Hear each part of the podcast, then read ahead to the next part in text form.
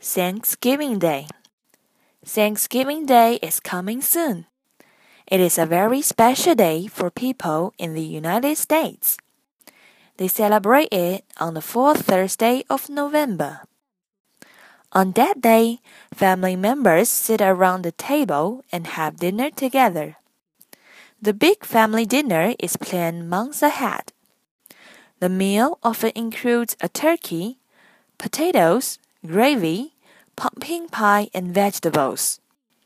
Thanksgiving Day is a time for people to give thanks for what they have. Thanksgiving Day parades are held in some cities and towns. Some parades or activities also mark the opening of the Christmas shopping season.